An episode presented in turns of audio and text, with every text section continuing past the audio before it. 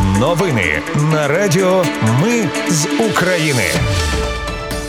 Вітаю, це Радіо Ми з України. Мене звуть Анастасія Вихор Ви слухаєте підсумкові новини тижня, що минає. Російські війська били по Костянтинівці на Донеччині та по Кривому Розі. Багато жертв та поранених. Україна має нового міністра оборони. Румуни ніяк не могли визначитись, падав російський безпілотник на їх території чи ні. У Києві цього тижня з візитом перебував держсекретар США Ентоні Блінкен. Привіз черговий пакет допомоги. Депутати не проти декларувати статки, але проти їх показувати людям. А деяким студентам можуть скасувати відстрочку від армії. Про все це та більше за мить у підсумкових новинах тижня на радіо Ми з України. Російські війська цього тижня вдарили по Костянтинівці на Донеччині. Удар був по ринку. Зруйновані понад 30 павільйонів, автомобілі, лінії електропередач. У ДСНС після розбору завалів заявили про 15 загиблих, серед них дитина і 36 поранених. У кривому розі ракета поцілила в адмінбудівлю поліції. Про це повідомив очільник МВС Клименко. Один поліцейський загинув, чотирьох дістали з під завалів. Вони в важкому стані. Шість співробітників отримали травми різного ступеня тяжкості. Кількість поранених внаслідок ракетного удару по кривому розі зростала щогодини. Їх понад 70, Повідомив керівник ради оборони міста Вілкул. Пошкоджені 79 будинків, майже 2 тисячі квартир та 52 автівки. Бійці сталевого кордону гвардії наступу цього тижня підняли український прапор у населених пунктах Строївка і Тополі, що в сірій зоні Харківської області. Села звільнили ще минулого року. Однак заходити туди було небезпечно через зміни. Зараз прикордонники проклали шлях і підняли прапор України. Ні ночі спокою на Росії. Безпілотники цього тижня традиційно атакували окупантів. Зокрема, 6 вересня вночі атакували Москву, Ростов на Дону, а під ранок і Брянськ. Російські пабліки пишуть, що в Ростові на Дону чули кілька вибухів поруч зі штабом південного військового округу. Там загорілась пожежа. а Місцевий губернатор, як завжди, заявляв, що протиповітряна оборона збила два дрони. Мер Москви Соб'янін казав, що протиповітряна оборона працювала над аеропортом Жукова на одній з вулиць у підмосковному Раменському, нібито вибило вікна будинку. А от Брянську через падіння уламків, як пишуть пабліки, пошкоджені скло будівлі залізничного вокзалу, привокзальна площа, декілька машин. А також безпілотник атакував один із найбільших російських заводів мікроелектроніки Кремній Ел, що виробляє компоненти для іскандерів та панциря. Росіяни переконують, що нібито заглушили дрон і він впав через що і виникла пожежа. А от я нагадаю, що вперше цей завод вже атакували у ніч на 30 серпня.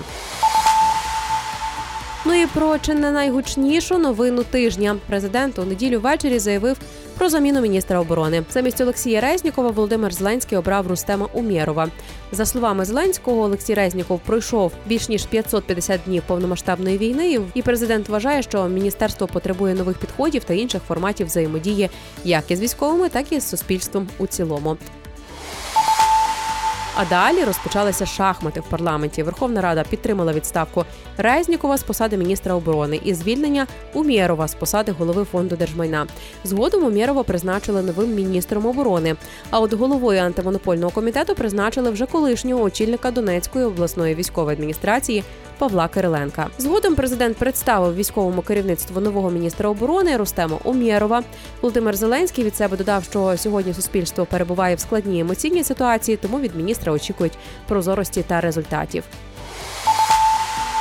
Натомість новий міністр оборони Ростем Умєров заявив, що планує провести аудит усіх напрямків відомства. Також у Міноборони хочуть запровадити електронний військовий квиток, запустити єдиний реєстр призовників і цифровізувати роботу військово-лікарських комісій. Ну і про сусідів румунів під час однієї з атак на порт Ізмаїлу України Уламки російського дрона Камікадзе впали на території Румунії. Це факт. Ну от і там весь тиждень в Румунії не могли визначитись, були уламки чи ні. Спершу президент Румунії категорично відкинув факт падіння. Згодом Міністерство закордонних справ України заявило, що має фотодокази падіння на території Румунії. Після цього міністр оборони Румунії, президент Румунії, таки визнали, що падіння було однак назвали це ненавмисною атакою Росії і сказали, що будуть з'ясовувати обставини разом з НАТО. Міністр оборони Ангел Тилвар сказав, що залишки дрона знайшли біля села Палауро, що навпроти Ізмаїлу. Остін аналітик показав координати місця падіння дрона. Це менш ніж за півтора кілометра від Палауру. У Києві цього тижня з візитом перебував держсекретар США Ентоні Блінкен. Його візит тривав два дні. Він зустрічався з Володимиром Зеленським, головою МЗС Дмитром Кулебою та іншими високопосадовцями. Також оголосив про новий пакет допомоги на мільярд доларів і відвідав українських прикордонників на Київщині. А ще США вперше передадуть Україні боєприпаси зі збідненим ураном. Це будуть 120-мм танкові боєприпаси для Абрамс. Також в новому пакеті обладнання для підтримки систем протиповітряної оборони України, додаткові боєприпаси для артилерійських ракетних систем Хаймарс, артилерійські постріли, 81-мм мінометні системи та снаряди і понад 3 мільйони патронів до стрілецької зброї. Також Америка вперше передасть Україні конфісковані активи російських олігархів. Йдеться про 5,5 мільйонів доларів, які підуть на реабілітацію реабілітацію українських ветеранів. Генсек запропонував Сергію Лаврову угоду з чотирьох пунктів, аби Росія повернулась до зернової угоди.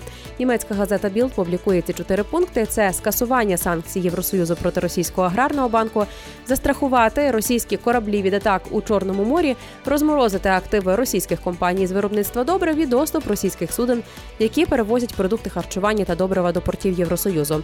За даними Білд, керівництво Росії зараз уважно вивчає пропозиції ООН і поки що не погодилося на них, оскільки Кремль вважає пропозиції надто хорошими, щоб бути правдою.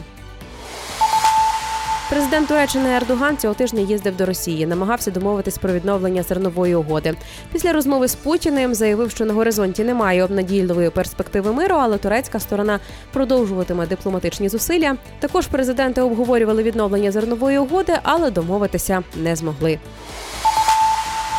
Цього тижня незалежна міжнародна комісія ООН таки не дійшла висновку, що в Україні відбувається геноцид.